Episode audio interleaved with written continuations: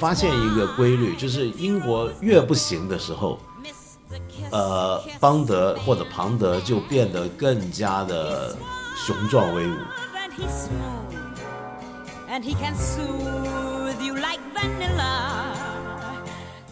就英国所有写间谍小说的作家都有间谍背景，而所有间谍都想当小说家。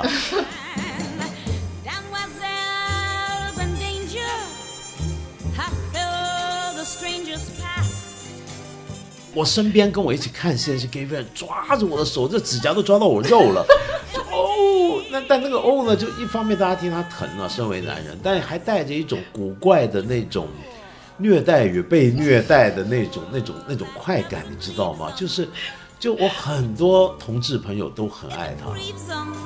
Mr. Kiss, Kiss, Bang, Bangs. 听众朋友们，大家好，欢迎收听新一期的随机波动，我是张之琪。我是冷建国，那今天我们就请来了大家期盼已久，也是我们三个期盼已久的一位嘉宾梁文道老师。哎，你好，你好，大家好，千万别客气。嗯、然后我们其实今天跟道长就是想要跟道长录一期节目的时候，我们就想了很久要聊什么，因为感觉您就是什么都可以聊的嘉宾。嗯，不是的，不是的，你们你们，我见过你们很多期节目，你们聊的事情是我没法聊的，坦白讲。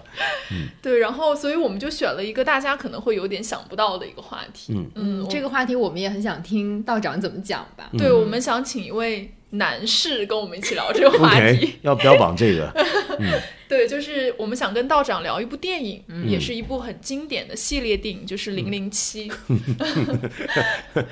对，然后为什么想要聊这个话题呢？是因为他前几个月吧，他最新一部叫《无暇赴死》在中国也上映了。然后在上映之前，我跟建国被邀请去看一个首映。对然后看完之后，我们就对 Daniel Craig 的肉体主要是 深深的沉迷，不能自拔。对，然后也发现他呃扮演的这个零零七这五部里面，其实跟之前的零零七的形象啊，包括电影的叙事都有一些革新吧。嗯然后。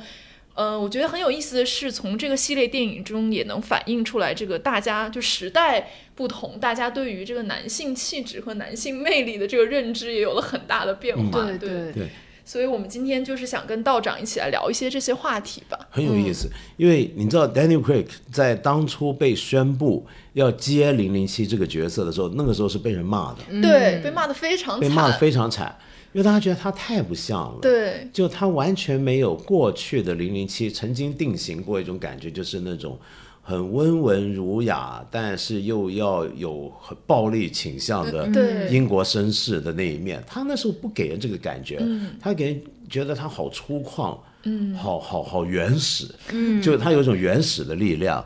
呃呃，后来大家就发现整个时代口味真的变了，然后真的很喜欢他，他也演得很好。但是你刚刚讲肉体啊，我们男男人肉体，你还可以发现男人肉体审美史的变化。看零确实是，是不是？对，因为我之前还有发过一条微博，然后就是看布鲁斯南时代的那个零零七，他也有很多就是 topless 的那种镜头，但他其实没有什么肌肉的，是的。对。它最多看起来就是一个还没有发福的中年男性而已。是的。但是看这一部，就是 Daniel Craig 从他的第一部开始，他出圈的就是他们在海滩拍那个戏，他有一个出水的镜头，嗯。然后当时据说是被一个把自己埋在沙子里面的狗仔队拍到了，嗯。然后所以在这个电影上映之前，那个照片就被发布出来，然后他之前被骂的很惨，直到那张照片出来，大家才觉得哇，这就对了。可是以前啊，也曾经有过很健壮的零零七，嗯，呃，Sean Connery 就比较强壮，嗯，可是呢，我觉得有个很大的分别，Sean Connery 是胸毛非常丰厚的，哦，你有没有注意到这几年的这种这种肌肉男啊，呃，开始剃毛，就或者说，尤其尤其呃高加索人种其实胸毛会比较多的嘛，我相信 Daniel Craig 本来也有的。但是你看到你电影里面你看不到他很多毛，对不对？可是原来 Sean Connery 那个是，就你觉得那是像个星星一样，就是那种就这个女孩子 Bond Girls 睡下去，那就是跟抱着一个毛熊那种感觉。然后现在就完全没有了，所以这个蛮受到？什么健美风潮的影响吗？就是男性也要 wax 这一点，对就是在欧对美变对，成我我我。我觉得有点，我觉得有点，他不会零零七不呃，大概要遵循某种传统男性审美，他不至于把自己 wax 到就真的是无毛那种状态，嗯但是他的毛不会再强调的那么多。嗯，之前我们还聊过一个话题，就是因为 Daniel Craig 他是唯一一个金发的邦德，嗯。他最早出来的时候就是那个英国报纸的那个头条，嗯。那个标题就叫 The First Blonde Bond，就是说他是第一个金发的。然后我们就当时还讨论说，为什么金发这个事情很 bother 大家？嗯，呃，因为小说里他当然写他是一个黑发的男性，是。但是他也是可以染头发的嘛，就是电影里面的形象不一定要跟他本人的发色要相符。是的。但，是后来我们就发现说，其实，在那个欧美语境里面，金发的男性被认为是比较傻白甜的感觉一是点，就是没有黑发的男性那么 masculine 和看起来更机智或者什，么。是的，对，所以他也有一个刻板印象在里。面。其实 brown 用在女孩身上也是这样。对，就 brown girl 就是指的就傻白甜嘛。嗯那男人 brown 当然也我们会想到，哎，他们金发好像很正常了，是不是？嗯可是他们的文化里面会觉得黑头发的男人会多一种呃神秘的机制，或者或者或者智慧，哦。呃神秘的一种力量，会有这种感觉。嗯我觉得这也反映在这一部新的零零七电影里面，《No Time to Die》这嗯。个反派其实就是一个深发色，然后有神秘气息，某哎种程度上还有东方气息的这样一个反派。对是的，Malik 嘛，就是那个那个那个波斯裔的那个演员。对，因为他的就他他他给了他这个，但是以前我小时候看的《零零七》啊，就已经出过很多很东方式的坏人，嗯嗯，就那个就是我们今天讲随便一部都是辱华电影，坦白说，就因为里面那些坏人都都是那种典型的东方坏人形象，嗯，这也是他的一个冷战的背景吧，因为这个原著可能就建立在一种冷战的叙事之上。是的，没错。我觉得我们可以先聊一下道长，你看过的第一部邦德电影是哪一部？你还记得吗？我我我记忆中，因为我很少看，为什么呢？因为我妈爱看。那您母亲为什么爱看呢？哎，那个年代，我想在香港每个女孩都爱看。哦，就帅啊，对不对？然后 Roger Moore 那时候是 Sean Connery，那 Roger Moore 多帅，是不是？那第二就是，嗯呃，我妈是那种特别爱看，我妈讨厌所有的文艺电影、哦爱情电影，我妈是喜欢看所有的动作、武打、惊险、刺激、悬疑，她是这个路子的。然后那时候我常跟我妈常带我看电影，我小时候她就会带我去看《零零七》，呃，可是看到我记忆中真的能够完整记忆的，应该是呃讲海底城的那一部，那是七十年代的。Roger Moore 演的，就是他会到一个海底基地对付坏人，那个坏那那个海底基地是坏人弄的。电影的结尾我印象很深，就是呃有一段时期零零七的结尾一定都是这个样子，是怎么样呢？就是他一定结尾泡个妞，嗯，然后跟那个妞呢正要滚床单，然后又有新的任务来了，就 M 的嗯。的的电话任务来了，但他一定不接电话，先滚了再说，就是那样。然后那一次的滚法呢，我记得他是他俩，呃，睡进了一个只堪两人乘坐的潜水艇，那个潜水艇很怪异。打开驾驶舱就是一张床，然后他们就睡上去，然后就 M 的电话来，他就不听那个那个什么什么通讯，他不听，然后挂上去，然后那个那个潜水艇盖上了，就潜入海底，就完了。结束。嗯哦。建国呢？你我觉得早期的我有印象，就央视六套有放过肖恩康纳利的《零零七》，但因为在电视上看，其实都很。就是你没法从头开始看，可能就是看的很局部，所以其实早期没有印象特别深的，反而是长大了之后，你开始记得这些剧情了，就主要就是呃克克雷格这几部吧。嗯我觉得就是对克雷格的感情确实跟前几任零零七不一样，一个是因为看克雷格的时候我已经长大了，另一个是因为这六部之间还是有呃五部之间还是有一个剧情的关联，是。就它相比于前几个零零七来说，它的人物和情节更连贯了，包括在最新一部《无暇赴死》里面，他还在纪念他第一集里面去世那个女朋友，我觉得也会让人对这个电影人物的感情更浓厚一点吧。嗯，嗯，我其实最早看的是布鲁斯南的版本，而且我之前我小时候是非常非常喜欢布鲁斯南。哦就当他卸任之后，我还看过他演的其他很多电影，嗯就是觉得他长得很帅。对，对，然后特但是别有那种魅 力，英国式的男人的。我跟他说他很帅，他就跟我说他觉得他就是英国的张国立。他意思是张国立其实也很帅，相当于中国的布鲁斯南。因为有一部电影是成龙跟布鲁斯南演的，英然后伦对决英伦对决然后那所以里面自此之后，我们可以宣布成龙就是中国的布鲁斯南。不不不，因为那里面的布鲁斯南的配音是张国立配的，就就非常的匹配，莫名张口就是张国立。对，然后视野还说他觉得布鲁斯南老了之后像拜登，然后就更加、啊就是击碎了我对他的那种帅哥滤镜。那你们怎么看？呃，Sean Connery 老了之后的样子？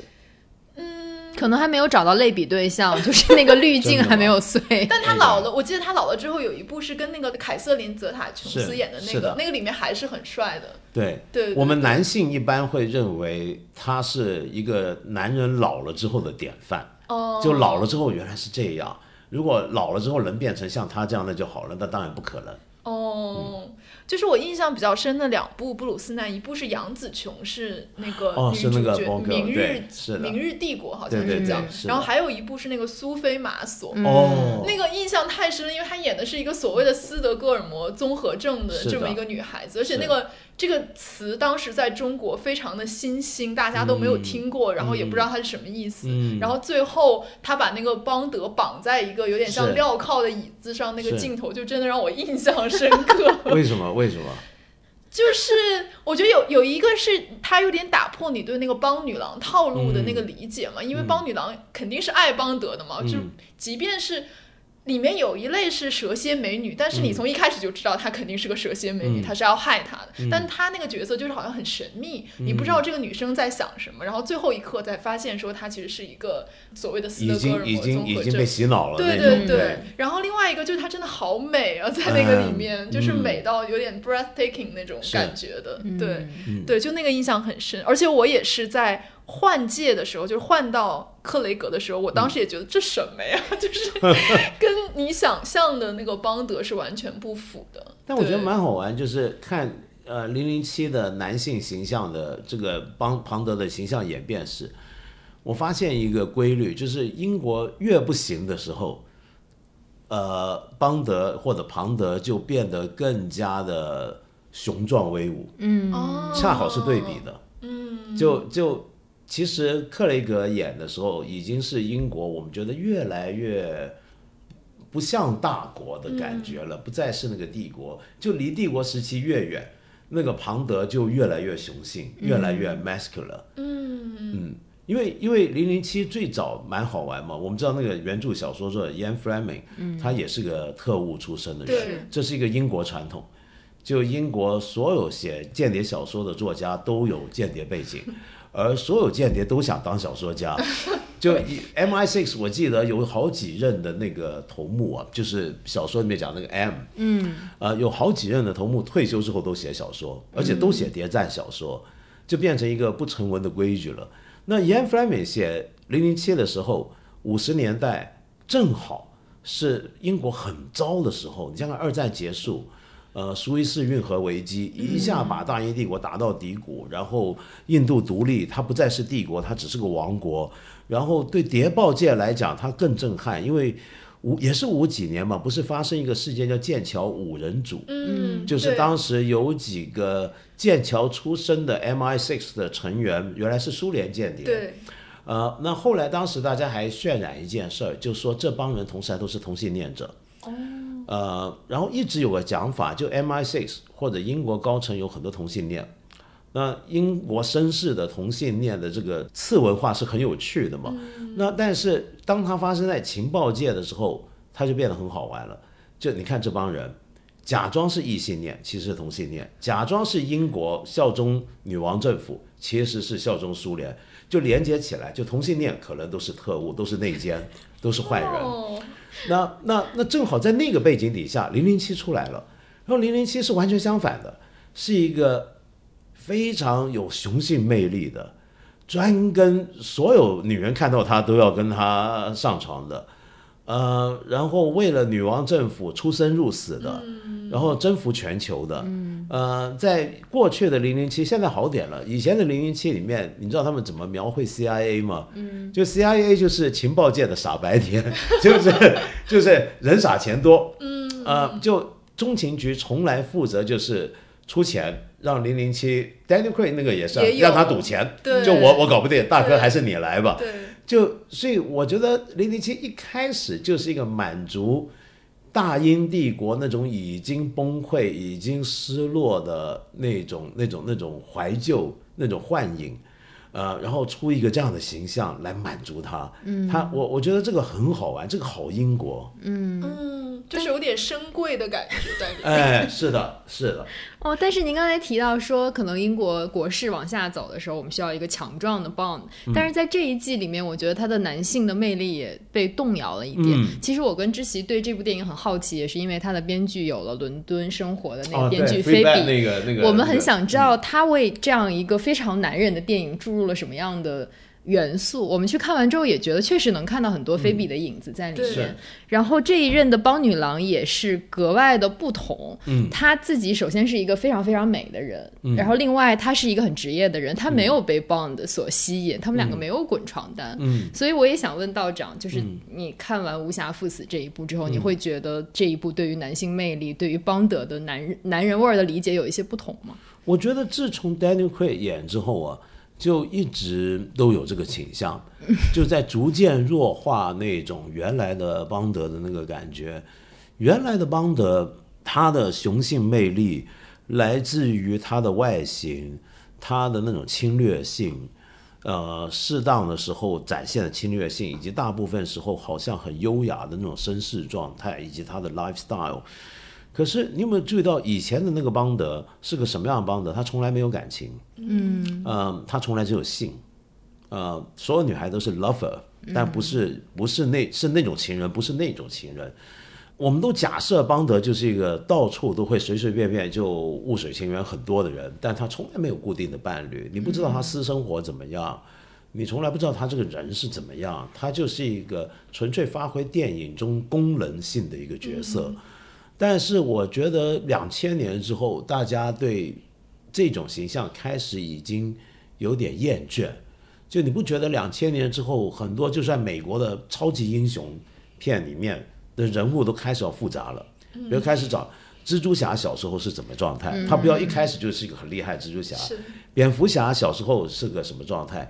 超人以前是怎么样？就大家都想往更深的地方挖了，让那个人物立得住。所以邦德也在这个情况下开始变化。嗯，比如说，呃呃，克雷格演的第一部邦德，呃，就是他让我们看到，就原来他爱过一个人的。对，嗯。他为什么后来会变成那么无情？呃，那么永远跟跟跟女性的关系都保持那样的关系，是因为他曾经被爱伤害过。嗯。他再也不要爱人了。他给了他这样一个解释，对不对？嗯。然后到了 Skyfall 之后，就开始强调他是孤儿。嗯。就就他不断的要塑造这个，就为什么邦德是这样的一个人？他们开始给他找原因。他曾经被爱伤害，他曾经是孤儿，嗯，他是一个很没有安全感的人。呃，他的养父对他很好，但是他的养父又被害死了。然后到现在呢，就好像想结束，说他其实他真的能爱人，而他最后真的爱上了一个人，而且成了爸爸，而且成了爸爸。然后最后。这是邦德历史上最大的突破，一个邦德居然说我爱你，天哪，这是不能想象。过去他的魅力之一就来自于他从来不会说我爱你，嗯，恰恰由于他从来不说我爱你，大家反而喜欢他，但他现在把这个拿掉了。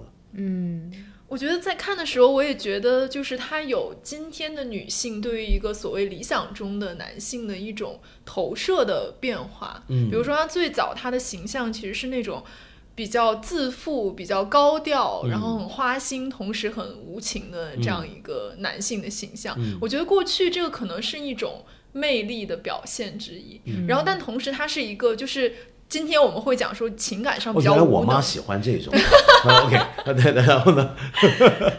就是我觉得另另外一方面，就他可能是一个我们今天会讲说他情感上有一些无能的这样的人，就是现代社会会把他这种花心和无情解读成一种缺陷，就是说他是一种因为他自己的一种 disability，所以他才变成这样。对，对，然后另外就是他肯定是一个性别意识非常非常糟糕的人嘛。嗯但在克雷格这个里面，我觉得他虽然没有变得性别意识很好，但是至少没有那么糟糕了已经。然后在这两个方面，其实他是有比较明显的一个变化。比如说，他开始有了情感的能力，嗯就是去爱人以及去信任人。就像他这几部里面，其实信任都是一个很重要的主题。是他能不能信任一个他爱的女人，能不能嗯信任他的上司等等，这些是很重要的主题。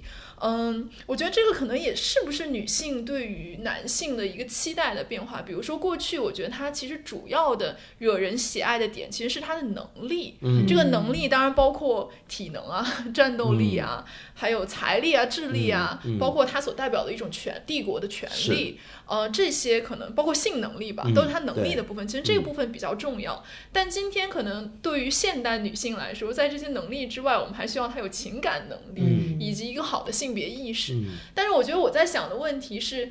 今天的女性在追求她有一个更完善的情感能力和性别意识的同时，有没有放弃对男性能力的要求？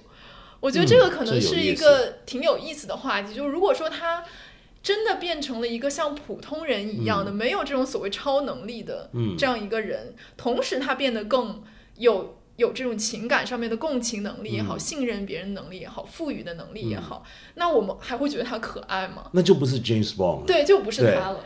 对因为因为我觉得从换一个，我们从一个细节看你讲这个事情，我们回想起来，我小时候看的 James Bond，无论是呃，因为 Sean Connery 我是后来看回去的，我小时候看的是 Roger Moore，然后一路看下来。回想起来，以前的 James Bond 简直每部片子都在性骚扰，就 就是不是就没有一天没有一天他不在性骚扰人的，呃，那么但是到了今天，到了这个时代，我们整个社会的性别意识发生了很大的一个地壳转动的时候，呃，那那是不不合时宜了。然后你看他这部电影，他出现什么情况？他跟您刚才讲的，呃呃呃，跟建国你说的那个有个很漂亮的女孩，跟他什么都没发生，那个就是今天大概是全球男性影迷中的最第一号性感偶像，就是安娜迪阿玛斯那个古巴演员嘛，然后跟他什么事儿都没有。然后中间有一幕是什么呢？就是他安娜迪阿玛斯抓住他进了一个酒店的一个房间里面，开始脱他的衣服。对，然后呢，James Bond 这时候的反应是很典型的过去的 James Bond，他说：“哦，我们还没那么熟吧？” 然后那种笑容啊，我们有那么熟了吗？这么这么这么快啊？然后结果那个那个安娜迪马就是一个典型的 CIA 傻白甜傻傻白甜，但是又很有能力。他说：“哦哦哦，对不起，你误会了，我是要你赶紧赶紧换衣服。”对，这是给他一个挫折。然后再来就是接他班做零零七的那个黑女孩，人女性那个黑人女性，然后到了他家就说马上就问你睡房在哪里，对 然后就带着去睡房，然后帮又是那个嗯你要喝杯东西吗？然后那个又来了，然后人家家就开始就没人跟他搞。就这部电影里面，除了他本来的那个女朋友 l e a s d u 之外，其他人跟他完全没发生过任何关系。是的，他是一个不断的就以为我还是原来那个 James Bond，哎，你这下是不是想怎么样？结果都不是，对，就每次都给他挫折，就你就看到整个时代变了。那那我让我们想象，如果以后 James Bond 不再随时随地的那么容易的踩过性骚扰那条线。就是以前他是那种动不动就说，嗯，你帮我刮胡子吗？然后就那个就那种，那今天这种话讲出来都很危险的，在摸那个边缘。但假如他以后完全没有了这个，那 那大家会怎么看呢？我也好奇你们会怎么看呢？我觉得这个可能就是在这一步，因为我们都知道这个 Daniel Craig 他也马上就要卸任了嘛，嗯对。然后在这一步结束之后，大家很多在讨论的问题就是说，嗯未来会是一个什么样的人来接替他作为新的邦德？嗯那这个人会不会是一个？首先是说会不会是一个非白人的男性，然后会不会是一个非异性恋的男性？嗯会不会是一个我们印象中的花美男，没有那么 masculine 的一个男性？然后接下来就是他可不可以是跨性别，可不可以是女性？那就是有很多可不可以不是白人？对对对，就是那找姜思达嘛？这个没想到，我们想象一下，对，但是有时候我也会觉得说，我们这个时代当然需要很多女性的故事、跨性别的故事，比如说非异性恋的故事、非白人的这样的故事，但他一定得是邦德嘛？我们一定要把这个人改成那样吗？或者说，我们还是可以留给白人男性一丝 存活的对对最后的存活的机会，在他这样一个人身上呢？对，我觉得这个其实也是一个还蛮有意思的问题了。嗯，我会觉得就很很有道长说这感觉。你看这电影的时候，觉得他是一步一步被当代女性逼退。对挫败，对，嗯首先是这个跟他合作的这个邦女郎，单纯工作关系，甚至告别的时候非常干脆，转身就走。然后另外那个黑人的接他班的这个零零七，摘掉了自己的假发，邦德在跟他开玩笑的时候，他不为所动，没有任何表情。包括即使是他跟他发生了关系的这个女朋友，也是独立把他们的孩子养大的，根本不需要这个爸爸。对，然后所以最后你觉得他死就是特别的有道理，就是 感觉已经 水到渠成了。是的，所以就我也很好奇，因为这个电影目最后还是出来了 James Bond will come back 嘛，嗯然后我们也很好奇，就是他如果 come back 会是一个什么样的形象，或者当他可以 come back 的时候，他还是新一代男生的一种偶像吗？我我想知道在，比如在您小时候或者年轻的时候看的时候，会觉得这个男性形象是您心目中的，比如说一个理想的 role model 或者什么这样的一个形不会？不会，因为他太超凡了。嗯，就我们小时候不会认为自己长大能成超人嘛，对不对？他是个凡人中的超人，因为因为你想想看，他是什么都会。嗯，就我小时候看到的零零七，就跟现后来很像，他会开潜水艇，嗯，然后他呃骑电单车，像耍杂技的演员一样出色，嗯，呃高空跳伞他也行，捕手搏斗也行，然后什么都行，呃会各种语文，就你就觉得那是不可能的事儿，还要长这样，对吧？所以在在我印象中，我真没见过男性会觉得他是 role model，因为他太不一样，他已经超出了 role model，一定要是你觉得我还能够得着，我再努力一把，他这个是你很努力都不行，就你就没办法，你知道吗？就就有这种感觉，嗯。但是男生看这样的电影，呃，会有代入感吗？或者说爽点在什么地方呢？不同阶段。呃，我做小男生的时候，我的爽点在于每次 Q 带来一种新武器，哦哇，这支笔会爆炸，那就那个，就就哦，这个车子能飞耶，然后再大一点，就是开始那种性幻想来的时候，就哦，这个好正哦，哎呦，他这样子就行了，我也试试看，然后那那那就会变成是这种，那么呃，然后逐步逐步就开始不会再有那样的爽点，而变成。纯粹是看剧情的那种刺激、效果等等等等。我觉得男人不同阶段会有不同的展现，但我真没见过有男人会觉得可以学习他，我真没见过，我不觉得可能。嗯男性这么现实的吗？嗯 OK，这么讲，男性会喜欢看一些电影里面的男性，如果你成为 role model 的话，大概是他具备的某种个性的特点，你能学习。比如说他好勇敢，或者怎么样。我见过有些男孩子会很喜欢，比如说别的老在《魔戒》里面的谁谁谁，因为哦，我也要学他这样。但是那不是跟现实差距更远？对，但那个性格特点，你觉得是能学习。但 Bond 的问题在于，你过去你看不出你他有什么性格特点，你告诉我。就过去那个 Bond 就是纯粹功能性角色，他把所有男人喜喜欢的或者大家当年主流社会认为男人该有的所有东西堆到他一个人身上，但这个人是不立体的。嗯。Daniel Craig 是立体的，呃，到了他之后才开始立体起来。那以前那个男人由于不立体，你学不到，他有的东西都是资产，嗯，比如说他有钱，因为国家的钱他花不完，然后呃，他有他有什么知识，有什么那些都是财产，但不是那个人，嗯，不是那个人，那个你要有人你才能学，但是这种人能够成为性幻想对象，就单纯的性幻想对象，对男人也是。我指的是像我的那些 gay friends，就他们喜欢 Daniel Craig 喜欢到不得了。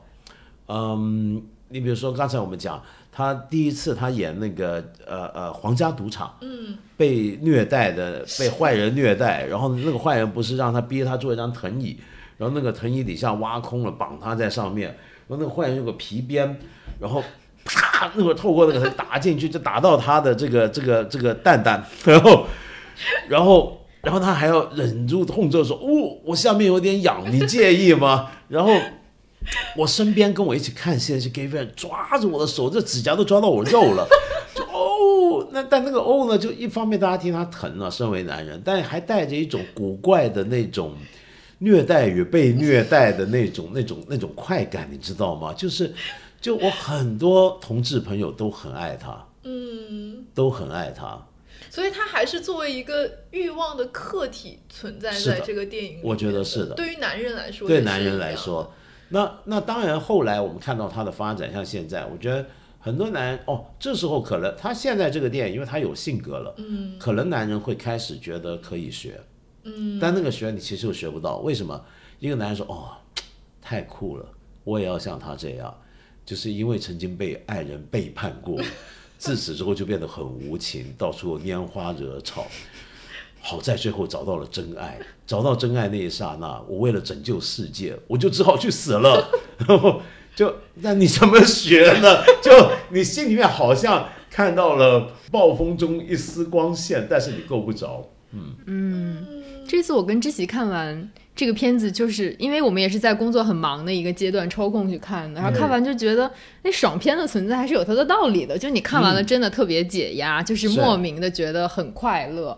我觉得是不是其中一个原因就是它的，它虽然会刻画人物的前史，比如 Bond 有前史，然后这个反派也有前史，但它还是相对非常黑白分明的。对，而且我觉得很多俏皮话的加入，其实就像道长刚才你说的，他即使下身在被暴打，他还会说我那里有点痒。对？我觉得就像这一集里面，其实也有，就是他拿 Q 给他的一个很有强磁力的一个小工具，把敌人的一个眼珠让他引爆了，然后他的翻译是哦，我让他大开眼界了。对对其实，在零零七的很多非常血腥的场面里面，他会加入很多这种幽默的元素。是我觉得其实挺有意思的，就是他把我们跟血腥隔离开了，就我们不会去共情这个反派或者这个小人物的死，完全变成了一个很好玩的事情。其实成龙有很多电影也是这样的，没错。但那个幽默感不一样。我觉得以前我小时候看的 Sean Connery 跟呃罗杰摩尔，他们那时候那个幽默就是哎，就很典型的我们说的英式幽默，嗯，曾经有过。但是克雷格演之后呢，这个少了一点。坦白讲，到这次又回来，这次我觉得纯粹是为编剧，对，嗯，纯粹是为编剧。这个幽默感是属于那个谁的？菲比，菲比的是属于他的幽默感，呃，就就出现了你刚才讲那个，他变得更更更像活人了，那个人的感觉越来越强。可是你讲爽片，我觉得，嗯、对，他真的就是个爽片，乃至于爽到就是他的大的剧情的底底线其实是有问题的。你有没有注意他这五部电影是什么意思呢？就一开头第一部出来，哇，有个坏人叫白先生，怀特先生。后来发第二部发现，哦，怀特背后还有一个组织，然后第三步，哦，这个组织后面还有一个组织，那就是不断的组织后面有组织，阴谋后面有阴谋，然后就那个坏人是是是呃神通广大，然后法力无边的那种。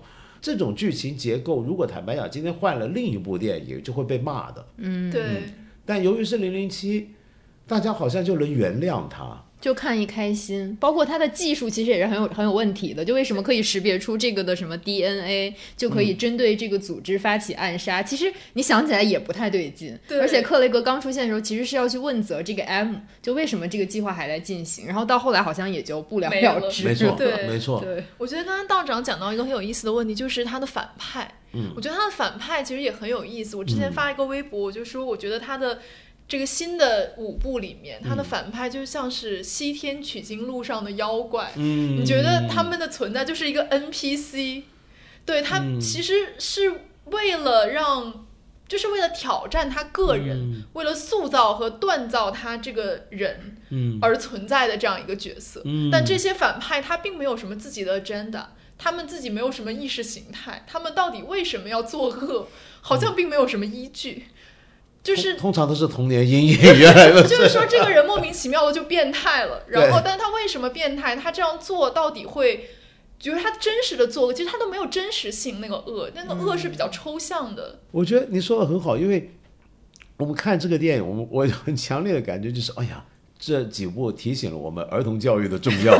你这个小孩没教好，家庭环境不好，长大他就要成立幽灵党，然 后就就这种的，是不是？就几个坏人都是这样嘛？但是他们的确不再是冷战年代，这倒是很很很真实。以前我看的《零零七》真的是冷战年代的产物，它通常都是要对付冷战敌对国家，又或者偶尔是出现一些第三方的坏人，而那个坏人就是以想把，比如说我要射一个核弹，嗯，然后好让美苏打起来，爆发全球战，但都是在冷战框架下产生的故事。那当年零零七到了两千年，呃，逐渐转由 Daniel Craig 来来来演之后，我记得当时有个很大的问题，就是还能怎么演下去？嗯，就同样的问题也出现在九零年、八九年之后、九零年之后的呃间谍小说。嗯，就间谍小说还能怎么写？尤其英国式的间谍小说，你整个传统就是建立在冷战传统。嗯，当冷战没有了，而且那时候他们觉得自己已经全面胜利了嘛，对不对？历史终结了，那那谁是敌人？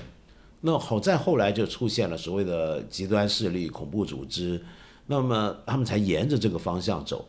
可是我觉得这五部《零零七》好玩的地方是，里面从来没有出现过以宗教意识形态为基础的恐怖组织，是的，全是以个人野心，是，而且是不知道什么野心 出现的，就莫名其妙就变坏人。对，嗯，就像您刚才讲这样，我觉得这个是真的很政治正确的选择，就是他们避免引起任何宗教意识形态的争论，嗯，呃，无论是极端的基督信仰或者极端的伊斯兰，它都没有出现，它出现的全部都是一些。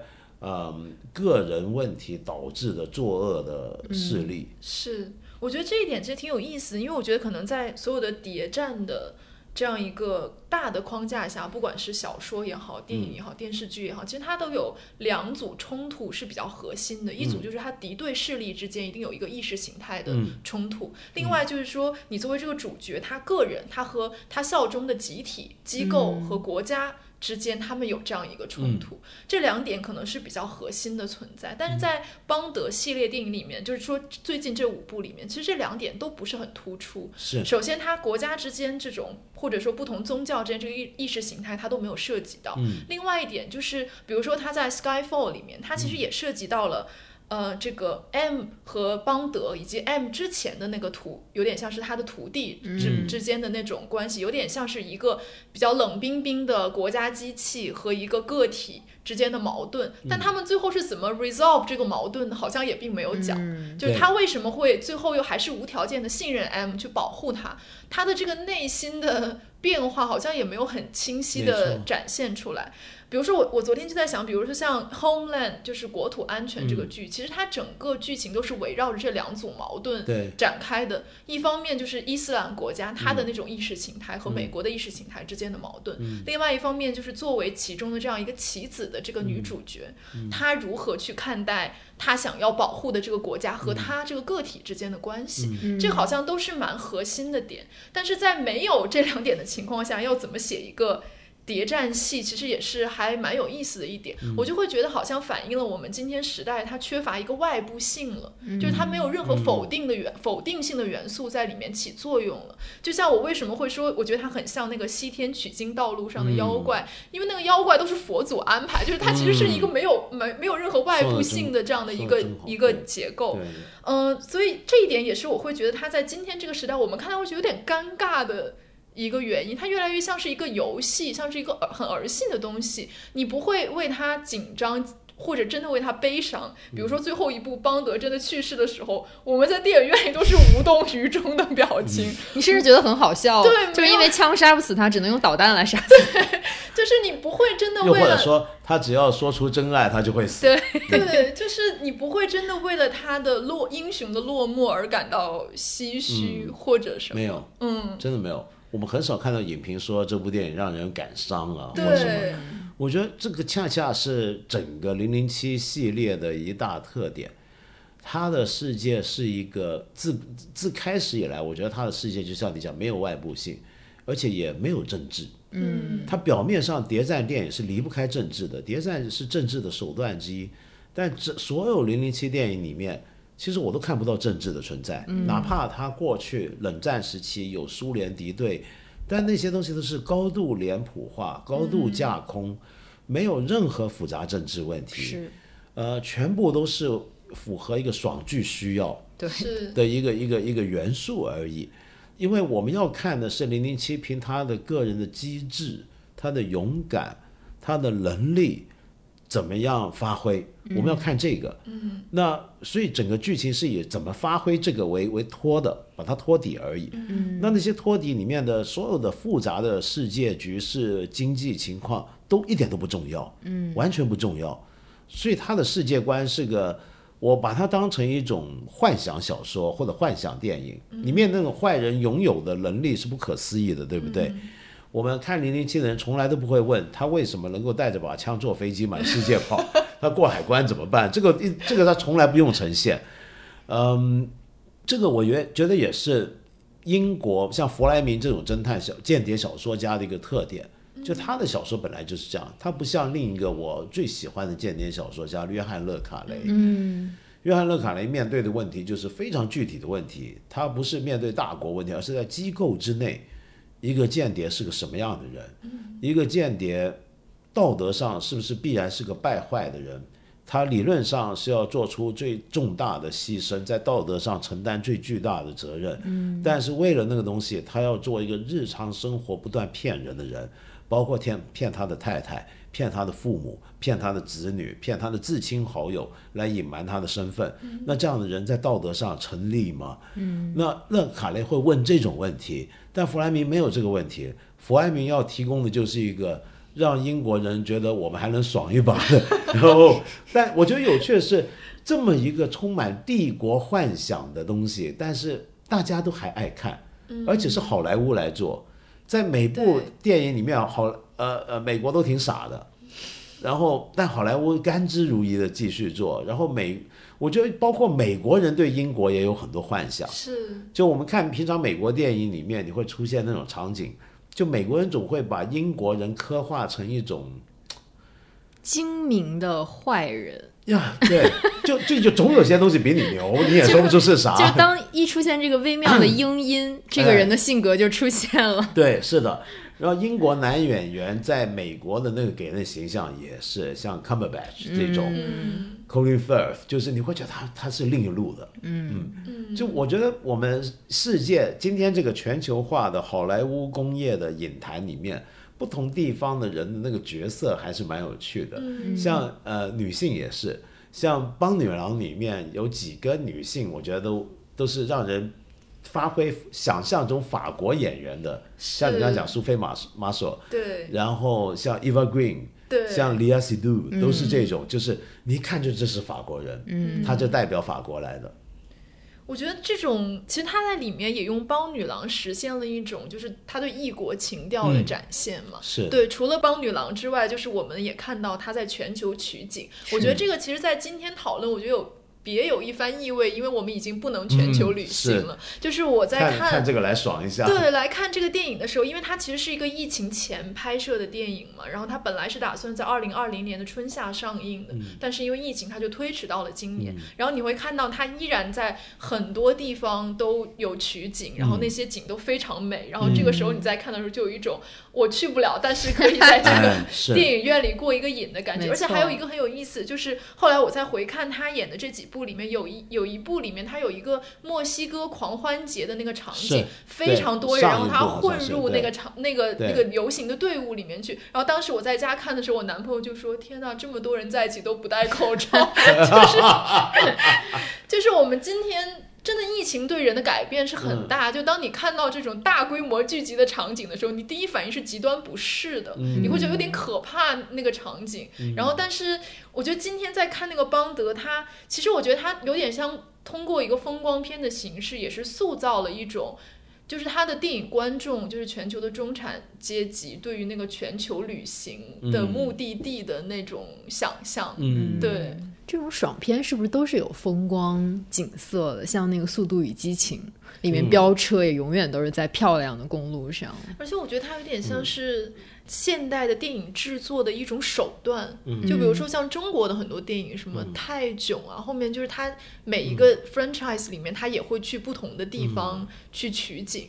有点像是，我不知道他是说，比如说他去这个不同地方取景会有当地的一些政策啊，或者是一些投资啊，还是说，呃，只是为了满足大家对一个异异国风光、异国情调的一种追求，然后可以让他其实比较无聊的剧情，或者说比较重复的剧情好看。对，因为在不同的地方上演，所以它更容易吸引大家。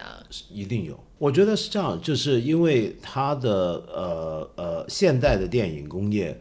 已经跟全球各地的观光旅游还有电影政策紧密捆绑在一起。嗯，很多地区、很多国家其实是会主动吸引，嗯，你来拍摄。嗯，像新西兰就做了很多这样的事儿。嗯，嗯，呃，第二就是他们也顾及市场，比如说近几年、近二十年来，很多在中国地区取景的电影是考虑到我们本地观众的，是的，就考虑到中国观众的需要的，比如说到上海拍。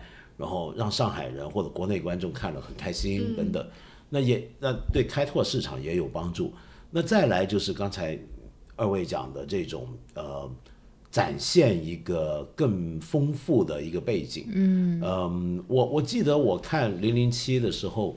我真的是因为看到了一些地方原来这么漂亮，然后就去去了。是，嗯嗯，但是我觉得 Daniel Craig 版本的零零七好像对意大利是情有独钟的。从第一部开始，对吧？有威尼斯，有 Lake Como，然后呃几部下来都离不开意大利，然后还有一次是在罗马飙车，嗯，然后把罗马最重要的景点基本上转了一圈。嗯，嗯，他他好像对意大利情有独钟。那我猜测，意大利政府 跟各地的观光旅游部门应该出了很多的力气，因为你拍这种戏，其实你想想看，你需要做很多事情的。是，我整条路要封起来给你的，呃，要很多当地居民配合的。然后我去过一些意大利的地方的景点，比如说去 Siena，他们有的餐厅会挂一个牌子，就挂着 Daniel Craig 的照片，老板跟这他合照，就说就是在这，就是在这儿，然后。他们会变成这样的。嗯，我还记得，因为他 Skyfall 是有在中国取景嘛，在上海还有澳门，澳门都有取景。我记得当时好像还是一个挺大的新闻。是的，对对，尽管把澳门拍的非常古怪，是的，就不存在的一个澳门。我觉得其实这一点也是蛮有意思，因为我。这两天在做 research 的时候，我就发现说，其实很多这个以零零七为研究对象的论文也好，专著也好，其实都是地理学的。嗯，就是他会把它当做一个人文地理的研究课题来看待。当然，它比较有意思的点，一个是它早期的一些电影，其实它有比较强的那个英国帝国的属性嘛。它可能取景地很多是英国的殖民地啊，这些。印度啊，对对对，这些地方。那后来其实它还有一个，就是我们刚才讲的这种。西方对东方的凝视，因为他拍的很多地方其实是第三世界，取景的地方是第三世界，包括这一部里面有古巴呀什么的。呃，他其实也有一个有点像是对对权力，就是观看的这个权力关系在里面。所以有很多这个人文地理的学 者会以它为素材来做研究。而且你可以看到，呃，它无论在在什么地方取景，这么几十年来的零零七，呃。不能说每部都有，但是频繁出现的一个地方一定是加勒比海。嗯嗯，墨西哥、古巴。对，墨西哥、古巴、牙买加、巴哈马。对，这因为弗莱明当初自己就是在巴哈马居住，在巴哈马写小说。嗯，呃，那是英国以前的殖民地。而我觉得英国人对于加勒比海是有一个特殊的情谊结的，嗯，就是那是一个我们帝国过去的范围之一，然后整个气候是跟英国极端相反，嗯，正好相反，嗯，阳光海滩。然后，嗯，所以他一定会去的。像这一次要去古巴，嗯，但那个其实不是真的古巴嘛，我们知道。然后他是搭出来的，但是他那个海岛是一个，应该是巴哈马还是，嗯，他他一定会去的这种地方。很奇怪，呃，每部都要去一趟这样的加勒比海海岛拍戏。嗯，这种审视也挺有趣的，就像他们比如审视加勒比海，然后我们就是拍泰囧去泰国。对，是，就感觉都会有一个自己的后花园。但是同时，你看他选了这么多，比如。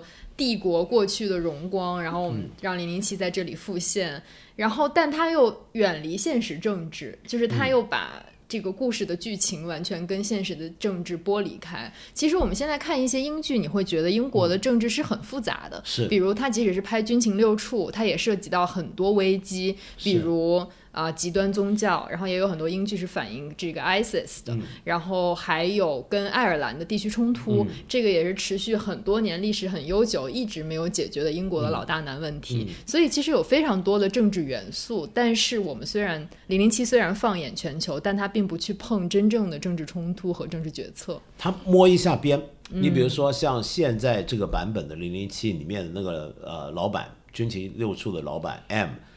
在上一部前《Skyfall》里面就讲出来，他是过去是英国的陆军，对，然后驻守北爱尔兰，对，然后曾经被 ILA 就是北爱共和军，呃，绑架三个月，囚禁三个月，但那个东西不能深挖的，你一挖就会碰到很现实的政治矛盾，会引起争论的，那所以就用那个来衬托他也有一个英勇的牺为国牺牲的过去，就当成一个背景。他所有政治都是当这样的背景材料，而且您刚才讲到他那么多的帝国想象，但是又不现实，但这个就是国族主义啊！国族主义就是哪怕是我们国产的电影里面的国族主义，也都要架空一些历史，嗯，也都需要建基在一些对历史的拣选，嗯，呃，然后那个东西才能浪漫起来。一旦现实之后，它就不浪漫了。就你如果真的拍到战争的残酷怎么样怎么样，那就很不浪漫。嗯，但战争的牺牲要能够值得呃呃歌颂或者是值得流泪，它必然要拿掉很多东西的。嗯。但是我觉得，在就是最近的这五部 Daniel Craig 的作品里面，其实也能看到对于国足的叙事也有很强的弱化的这样一个趋势在里面。就是有时候你看的时候会不知道说邦德到底在为谁而战的感觉，因为他每一部，我觉得其实你最能够去 relate 的一个动机就是说他要解决他自私人生活里的一些问题，他是为了解决这些问题，解决他的个人的仇敌。而去战斗的，而他跟这个国家之间的关系一度都是非常疏离的。是。对，比如说他又假装退休了，或者说他他其实没死，他假装自己死了，都有很多这样的情节在里面。好像他有点像是一个 freelancer，到最后已经不 不再是不再是这个大的机构里面训练有素的这样一个棋子了。对，我觉得呃，真的是因为现在大家对这个感情开始淡化，又或者说呃。他没办法吸引全球观众。你讲一个英国人很爱国的故事，呃，大家其实没那么有兴趣看。是。呃，但是你如果跟他说他出来干这一票是为了他的老婆跟他的为了他的女儿，我们大家就能够理解，是不是？就越是抽空掉国家元素的东西，我们才越能够认同。啊，否则中国观众没法认同的。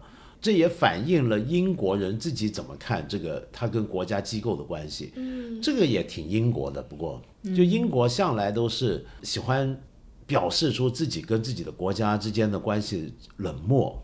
嗯，呃，我不信任我们的政府，我不信任我们的机构。美国也是，但是英国更强烈。英国是保持一种冷淡态度，可是英国人又很矛盾，就他爱国起来，其实爱得一塌糊涂。但是问题是，它有点像什么呢？比如说，BBC 每年夏天有一个音乐会，嗯，叫做逍遥音乐会，中文叫 Prom，它是在以围绕着 Albert Hall 为中心的一个一个场地展开，每年夏天几个月的一个大型的古典音乐季。它有一个每一年的最后一场都是一个爱国盛世，嗯，那个盛世是什么？那个音乐会演奏的全是爱国歌曲，英国的爱国歌曲。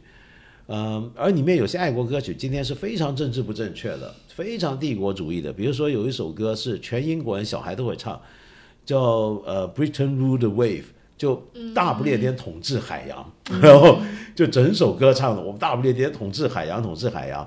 但这首歌呢，今天他们的唱法是把它当成笑话，嗯，就大家唱的时候，演奏的指挥呃乐团，然后在场的观众都会做各种搞怪。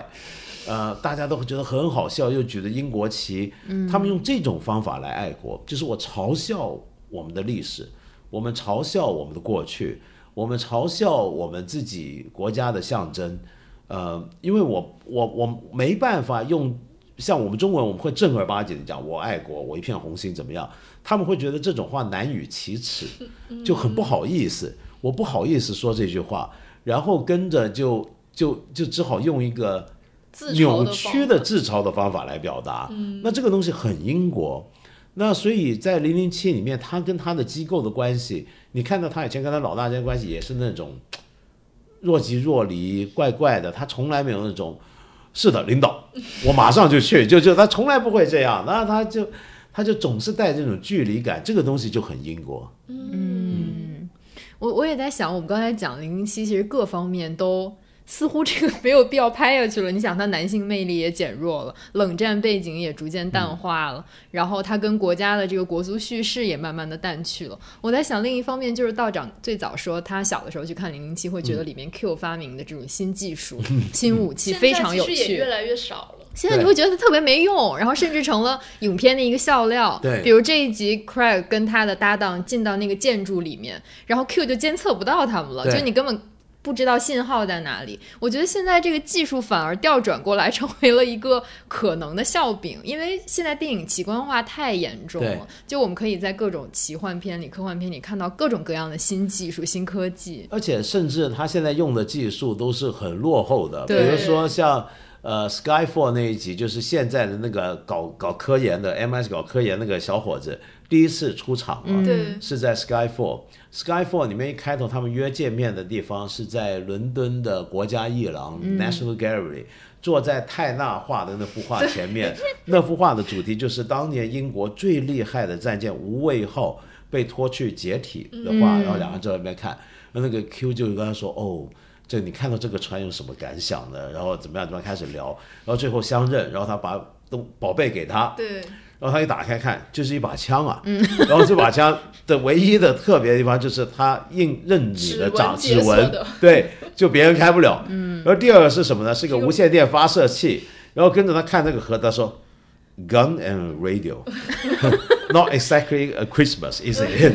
然后对不对？然后那个那个跟着那个新的 Q 就跟他说：“哦，你以为你想要什么？你以为要爆炸笔吗？我们现在不干那种事儿了。”就他自己都拿来笑。对所以这个东西真的是非常非常弱化。但说到这个这个这个 Q，我蛮喜欢他，嗯，对，很多人喜欢他。为什么？你想想看，他是个什么人？他他比较容易让你有关联。对，像前一集的时候，他就提到啊，邦德，你千万别这么做啊！你这么做害死我啊，我我还要我还有两只猫在要要养，然后我还有房房贷还没还清，这就很很跟我们能够认同了。就我们都是房贷没还清还养猫，然后跟着呢，他这一次就变了，这次变成他是个 gay，嗯，然后他养猫，嗯，然后他在家做饭，是个 nerd。这变得很可爱的一个角色，而且我觉得很有意思的是，他其实代表了今天在全球最流行的英国男性的是形对象对，就那种样子，对不对？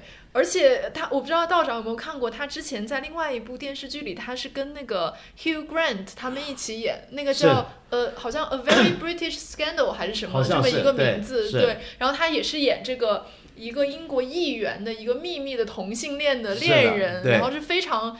就是歇斯底里、有点精神不太正常的这样一个同性恋者，对他专门演这一路的，对对。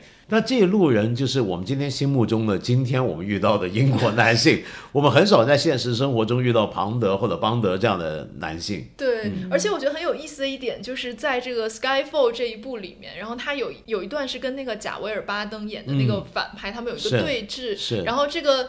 这个反派莫名其妙对他好像有一点这种同性的兴趣，然后把他的衣服解开，然后去摸他的这个胸肌。是的然后这个时候，呃，他就说啊，你是不是这应该是你第一次有这样的经验吧？然后邦德就说你怎么知道这是第一次？然后我我我之前看那个制作特辑，然后那个制片人就说这一句台词是他们在那个适应的时候，当时是他的老板就是制片商主张要删掉这一句台词的。哦，就是说，不能给他留有一个他有可能有过同性的关系的这样一个证据在这个片里面。但是当时这个制片人是据理力争保留了这句台词，嗯然后等他们这部电影在首映的时候，这句台词一说出来，现场就。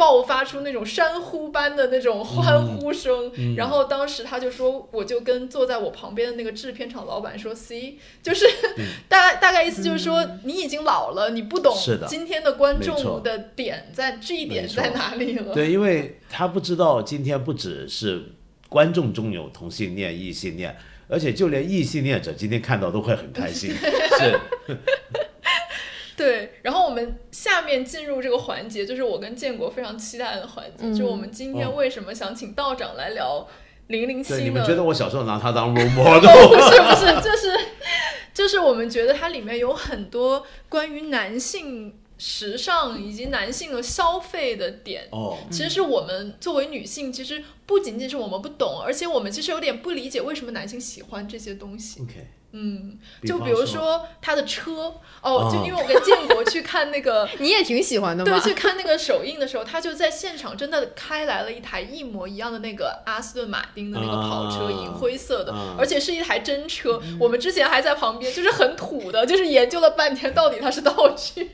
还是真的可以开的车。对，太土了，这是 没错，但是后来我有去查，就在在小说里面，嗯就是伊恩·弗莱明他写的邦德的座驾，其实大部分是宾利，并不是阿斯顿马丁。嗯，然后只是在改编电影的时候，我觉得是应该有一些商业的考虑吧，嗯就是把它最经典的座驾换成了阿斯顿马丁。其实还有现实考虑。嗯就我觉得弗莱明写的时候并并不现实，因为宾利你怎么来飙车啊？就宾利没法标，你知道吧？宾利是像劳斯莱斯那样的车，你是不能标的。嗯，它就是一个，而且你不开的。就当然，今天的宾利跟劳斯莱斯都已经有了，就你你稍微可以自驾的。嗯，传统上这两个车在英国是一个要司机开的。嗯，就车主不应该开这个车，车主怎么能开这个车呢？车主能开的是什么呢？是 Land Rover，哦就路虎，是 Aston Martin，是 Lotus 莲花这些车你能开，为什么？因为 Aston Martin 跟莲花可以是运动型的车，是跑车，嗯，这个就不应该用司机，这个分的分得非常清楚，这个是车主自己开。呃，路虎是因为车主爱越野、爱冒险，他当然要自己开。而开劳斯莱斯跟宾利是司机的事儿，因为这时候你是一个坐在后面的老板，你是一个贵族，你是个有身份的人，坐那种车甚至车门都不该自己开。你看传统的劳斯莱斯的门，它还是保留那种习惯，就是我们今天的车门的开法是从门的后面，把手在后面往前开嘛。劳斯莱斯是从前面往后开，就是它是对开的，对开的。那那种开法，就是因为司机一下来，他转身出来就帮你开门，嗯哦，所以所以门都要这样开，就都不能自己开的。但今天的劳斯莱斯跟奔特利之所以被他们的老车主或者老车迷觉得背叛了传统，就是因为他今天居然能让你自己开了，而门都是要自己开，这太不像话。一个有身份的人怎么能自己开车门呢？所以在车，我又要问一个很土的问题，所以在车里面 存在一种区别，就是说有一些车它是更注重驾驶体验，而有一些车是更注重你坐在后面的体验。当然，分别非常大，嗯，分别非常大。嗯，你比如说像还有一款很经典的英国车，就是 Mini Mini Cooper。Mini Cooper，当然我们说的这些车，今天绝大部分都不是英国公司拥有了，但那个品牌还是很英国。像 Mini Cooper 就是一个驾驶感很好的车，因为它很底盘低，很贴路面，然后开车的是开车的人会开得很爽，但因为它那么小，所以你想想看，坐在后面是不会舒服的。嗯，它完全是个驾驶者开的一个车，嗯，为了驾驶者的感受，呃，所以这个分别非常大。呃，我觉得尤其在英国，英国是个社会阶层秩序非常分明的地方。嗯，呃，他们对车的那个阶层秩序也都分得分非常清楚。嗯，所以会存在一种，比如说你是什么品牌的车主，代表是代表着你是一个什么样的人的这样的对应关系吗？呃，现在已经淡化了，我觉得，但以前真的会有，以前真的会有。比如说，你看到劳斯莱斯，呃，是呃 Silver Ghost 的劳斯莱斯，你就哦，这个老钱 old money，这是这是老钱。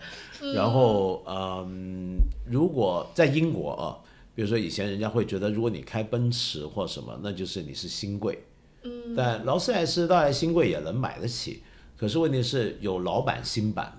嗯，就有人就专门买古董版的劳斯莱斯，那这个就是老钱。但是很有趣的地方是，英国很多上层社会的子弟，恰恰爱开 Mini Cooper，或者看来不怎么样的车。因为英国这个阶级有趣的地方是，它不像我们平常中国人想象那种阶级关系。嗯，比如说我有很多英国朋友，他自己出身非常好，但是他故意学那种 Cockney，就是那种伦敦的比较低的口音。嗯，呃，他要假装自己是工人阶级。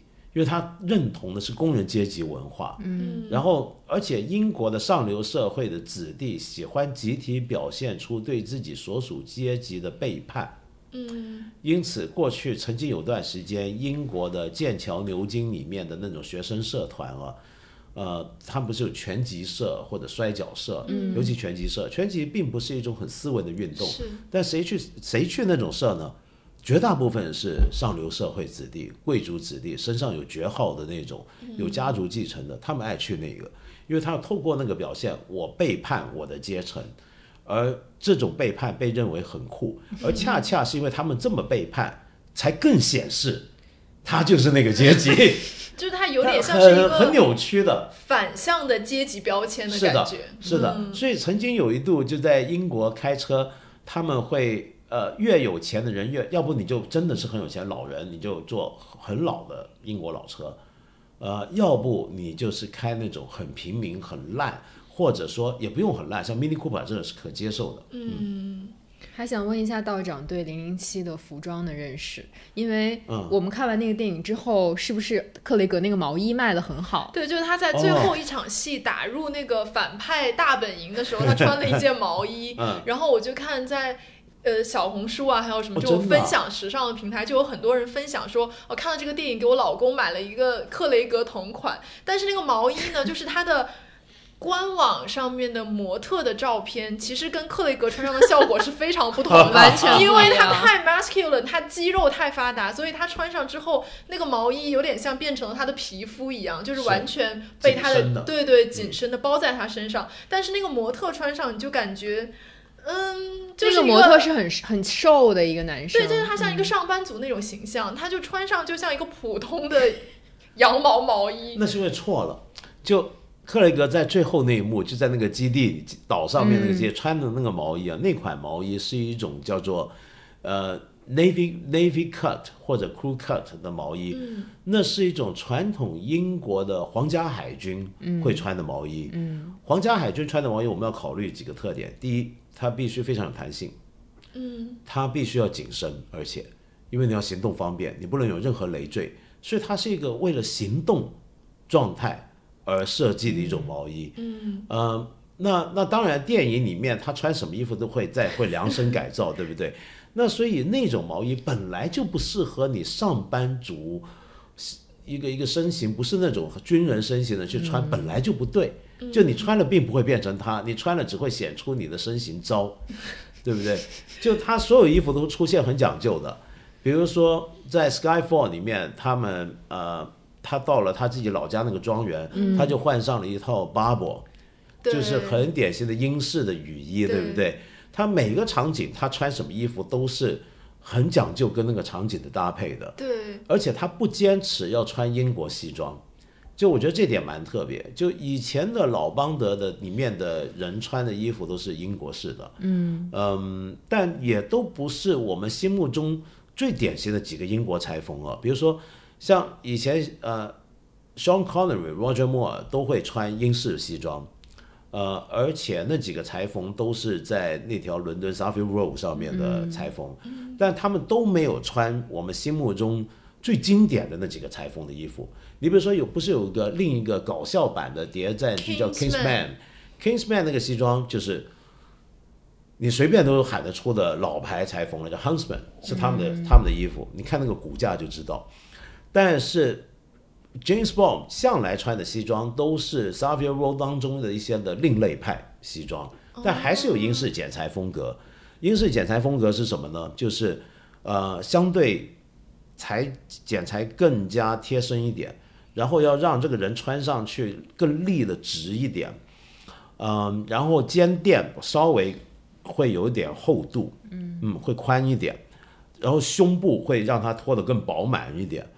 可是到了克莱格的时候就变了，克莱格之后就开始有很多意大利的东西出现，比如说他头几部就会出现有 Brioni 这种比较成衣化但也很高级的品牌，呃，像这一次他在意大利跟他的女朋友去度假的时候，他穿的那一身亚麻西服其实就是意大利的，嗯，那那这所以他开始其实比较不那么英国了，我觉得。他开始有各种风格的西装。但这些我觉得观众大概一般，你像你们就看不出来，是不是？我觉得这不是女性在请教男性，是两个很土的人在请教一个不土的人。对，我觉得我肯定是完全看不出来他穿的什么西装了。对，但是我我其实对道长有一个很 personal 的问题，就是比如说我们在任何时候见您，嗯，就是不管是比如说我们今天是在您的酒店房间里面录节目，还是咱们一起去参加某一个活动，您都是穿的很。笔挺，对，很板正的一身西装，这样的打扮，就是您有不穿这样衣服的时候吗？有啊，有啊，当然有啊。我我我很我是看场合，比如说我今天如果连续有几个工作见人或怎么样，有时候我在家都会这么穿。嗯，就如果我知道我今天要开会或者怎么样视频会议，我都会这么穿，因为穿的时候会让我觉得我处在某个状态。嗯嗯，而且，呃。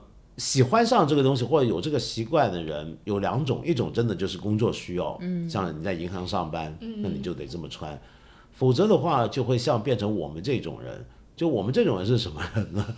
就我们穿这个不是为了，呃，就比如说我是个异性恋者，但我穿这个不是为了给女性看，是为了给男人，什么意思呢？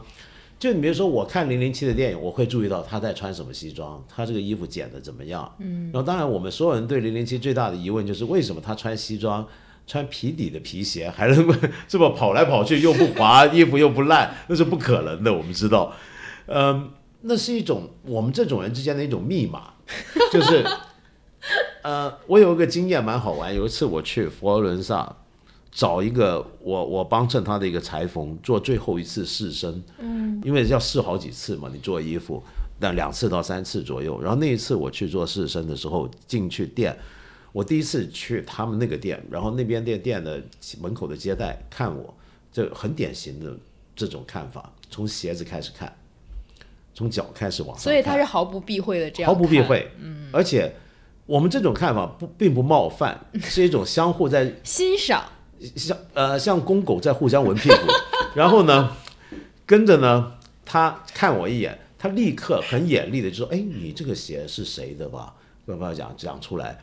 然后你这时候我们就会心，我们这种人就会心产生一种哎懂识货，哎真不愧是什么哎自个儿人，然后就就觉得我们开始能够进入某种谈话状态，然后所以这是一个男人跟男人间的事儿。我觉得西装这一类东西不是一个跟女人关系并不大，我觉得也可以理解。就比如说一个人走进一个 Chanel 的专卖店，那个 sales 可能也会上下打量你一下，没错。但是我觉得那个可能是。怎么说？他更实用一点的目的，就是他想知道你是不是真的是他的 target customer。对，他需不需要用很多的力气去服务你，还是说他不用怎么理你，因为你肯定也不会在里面买，你就是来进来逛一圈这样的。对。但是您觉得像您刚才说的那个情况是，比如说他不是这种，不是这种，对嗯。比如说，比如说很简单，你看西装外套的这个扣子，呃，你知道这个扣子因为。很多你买成衣很便宜的时候，这个扣子是解不开的，它钉上去。但你好一点的西装，一定是扣子相对是能解开的嘛。然后你解开，OK，那你解不解它呢？比如说它三排扣还是四排扣呢？呃，如果是像我这样四四排的扣子，我解哪一颗呢？然后这个其实是 it tells something，就我们会看这个。那比如说像您现在一样，您下面的三颗扣子，最上面的一颗解开，这个代表什么？通常是意味着我并没有我看起来那么严肃，就是就 那确实没没 没有 get 到这个信息，对吧？这个就不是就女孩子不会注意到这个的，你怎么会看到这个呢？嗯，哎，那我也想问道长，你会因为你有这么多很好衣品、很贵的西装被 judge 吗？因为可能女孩子因为买很多漂亮的衣服或者包包，可能被会被很多人 judge 消费主义什么的。但你你有遇到过这样的状况？没有，我觉得这有很强烈的，就呃，一方面是性别歧视，就通常我们说一个人很消费主主义、贪图外在美等等，都是用来指控女性的，很少指控男性。第二方面就是男性的这些东西，呃，它的分别实在太小了，嗯，就它是一种真的是一个一个圈层里面的一种很细微的东西，很 subtle 的东西，所以这个东西你讲究的话，其实有时候也不用很贵，嗯，也都能够很讲究。比如说举个例子，像领带跟带巾，呃，一般你现在看到很多人都会穿法就是。我领带是什么颜色？我带巾用什么颜色？同色系，甚至是同一种布料，同一种花纹。可是问题是，嗯，对，是是有这个穿法，很标准。可是，就在您这圈层中，这个不是最好的穿法。呃，不是唯一穿法。为什么呢？因为如果真的你的领带跟你的西装外面那个口袋的带巾是同一种花纹，同真的是完全同色的话。它太 match，就是有点呆板。呃，而且像公务员，我们会形容这种叫做公务员穿法，就是而且它不够英国式的讲法，不够 understatement。比如说麻的夏天穿的麻西装，其实那些人骚包到一个程度是怎么样？麻西装不是很容易皱吗？嗯。呃，我们都会把它烫得很挺嘛，很多人，然后让它没那么容易皱。但它如果不皱，它就。不像是麻西装，而且表明你你好像很爱护这件衣服。就像女生，如果你买了一双很贵的鞋，但你贴一个鞋底胶。对，是的。就你想想看，这个麻西装，你如果跳的那么挺出门，人家就会觉得哦，你一定很爱护。他们英国人说话是这样说，哦，你一定很喜欢。You must be very pleased with your suit, with your jacket. 那这样子就不好了。这句话其实就是在笑话你了。不够 chill。对，就就表明你太爱这个衣服。那就表明你很在乎这个衣服，你应该表现出来的是不在乎。而为了要表现这种不在乎，我知道有人会怎么穿呢？在这个麻西装要出门前先烫好，然后再揉揉一揉，让它皱回去一点，再出门，那你就显得我没那么在乎了。您这个圈层也挺难混的。我我其实想问一个问题啊，就是比如说在女性的时尚里面，我觉得它其实比较注重的是你的个人风格，嗯，就是说我穿什么衣服，这个是完全我自主决定的，我挑选的，这个里面其实没有什么一定之规的，就是说我不是说一定要这样穿，或者说这样穿才代表怎么怎么样，嗯，比如说今天在国内也好，国外也好，有很多这种时尚博主，他们其实追求的主要是一种个。个性就是说，我搭的这身衣服好像只有我可以穿出来，或者说只有这个衣服是最符合我个人的气质的。但是，比如说像您刚才讲的这些，它其实有很多规矩在里面。嗯，那在这个里面能体现一个人个人的审美趣味吗？可以的，还是可以的。但是那是个很高难度的事儿。嗯，就是你当一个人他这么干这这种事儿干很久。让他体会出某种东西，或者他人到了一个状态、一个地位之后，他就才有资格显现很个人化的东西。我举个例子，像以前英国非常有名的莎剧演员，也是电影演员，就罗兰斯·奥利花是吧？Lawrence Oliver，嗯，他有一张照片在我们这个圈层很有名。这个怎么回事呢？就是一般我们都会说，一个成熟的男人不该穿白袜子，对不对？嗯。就尤其穿西装，怎么可能穿白袜？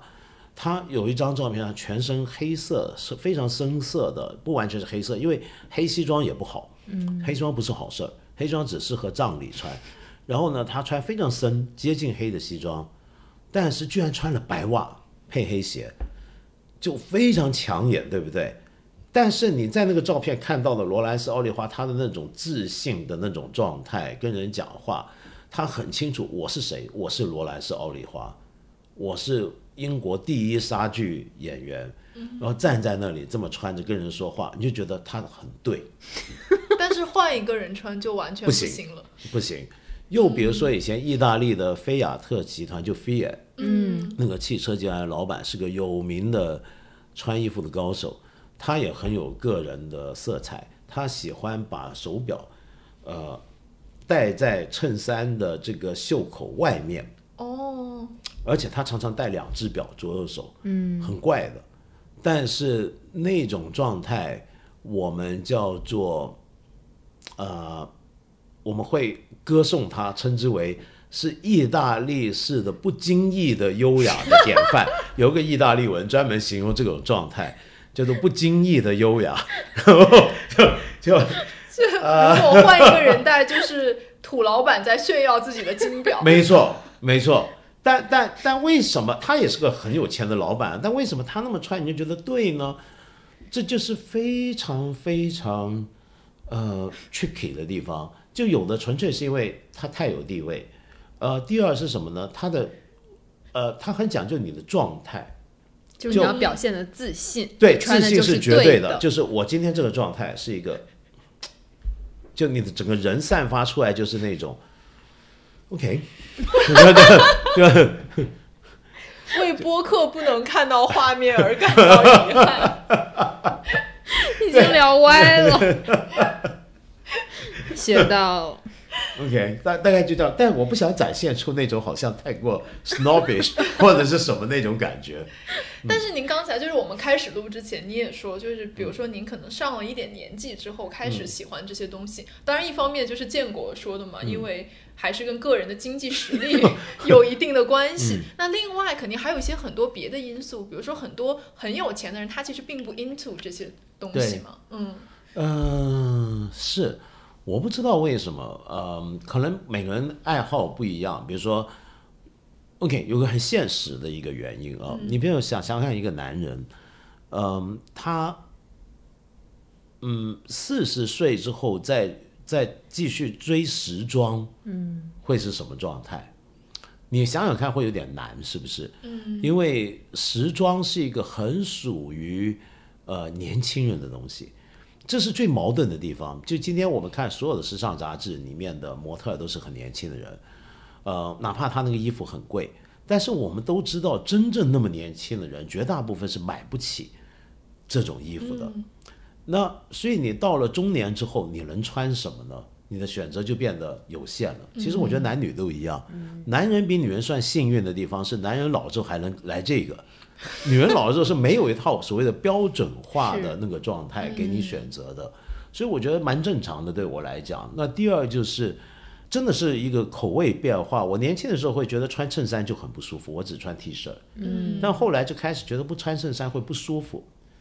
再来就是觉得衬衫不打领带都不舒服。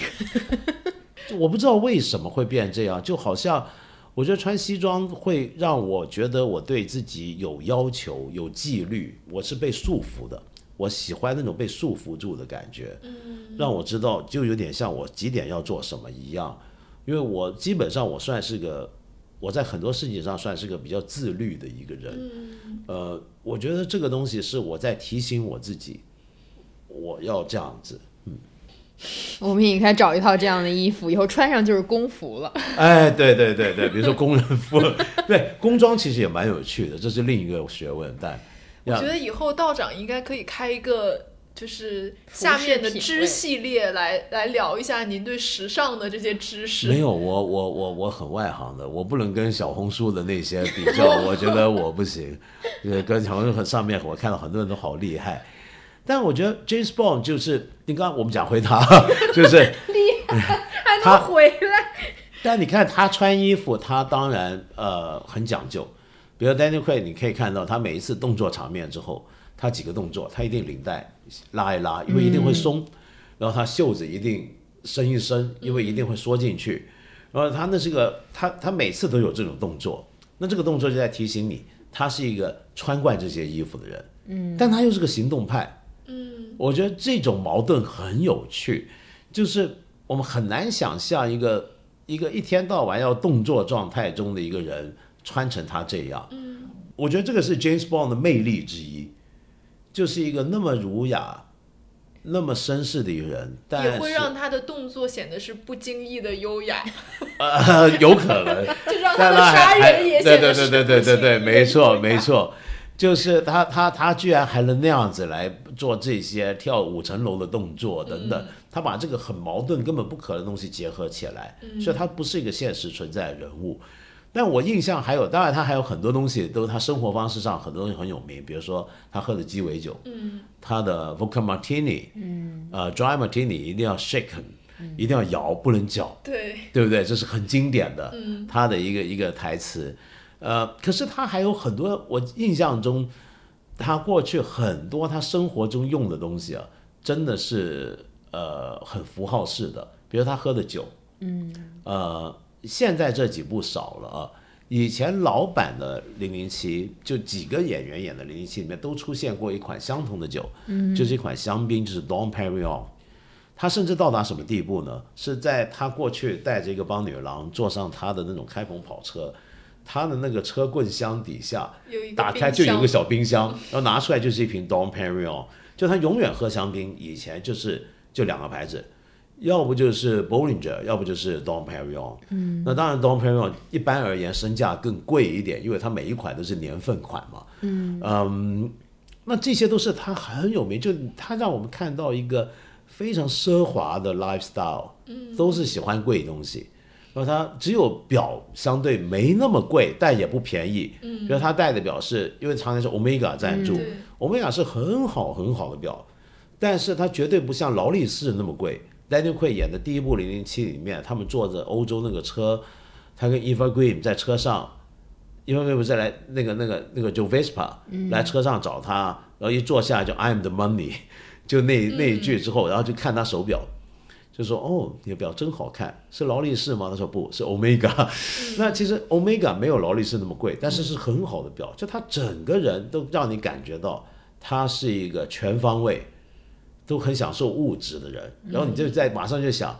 我怎么英国他妈这么穷，钱都给了这帮孙子去吃喝玩乐，所以就是您觉得男生看这个电影就会像女生看一个很 fancy 的时装片，比如说穿 Prada 的恶魔恶魔哎对一样，就是有我那种感觉。可以在里面识别每一件种。东西它的品牌，是。然后很享受看这个电影的过程。对，这是一个男性消费主义者的一个爽剧，就是因为我们看到哦，像像这几部它出现的红葡萄酒，它用的是一个呃 Bordeaux Saint Emilion 的一款，那个你有看出它的品味，它没有来那种最大牌的最最怎么样的酒，但它的酒是二级酒庄中最好的一款，然后你就知道，嗯，低调的奢华。哎，他内行，嗯，低调的奢华，懂货，因为我感觉我没有知识储备的人看这电影都白看白。看了，包真的是括包括我看那个穿 Prada 的女王，我也看不出来。但你们但你们能看她肉体啊，哦，我们看穿衣服的作为一个。男性异性恋者，确实是 对，男性在看不到这部他穿的东西，女性在看他脱的东西，所以他一部电影满足了所有人的欲望。好吧，我觉得我已经没有办法就是把它接下去，所以我们就今天很开心的就聊到这里了。嗯，谢谢谢谢谢我很开心，终于跟你们聊天，没想到 来随机波动，最后聊的是这个。对，因为我们之前想跟道长聊一些就是看起来很深刻和严肃的就是啊话题，，就是啊，我们但本来是最后多么严肃的人啊，对，但最后变，最后就像你那个最后一颗没有系上的扣子一样。对对我们是一个嗯对看没有看起来那么严肃的节目。对，是不经意的严肃，这期学到了很多嘛。不错不错，好吧，举一那反三，今天很谢谢道长，很开心嗯跟道长聊天。很开心很开心，跟欢迎您下次做客。好好好，我很期待，我很期待，下次我们呃精益的严肃一下。好的，好，谢谢谢谢今天节目就到这里啦，谢谢大家，我们下期再见拜吧。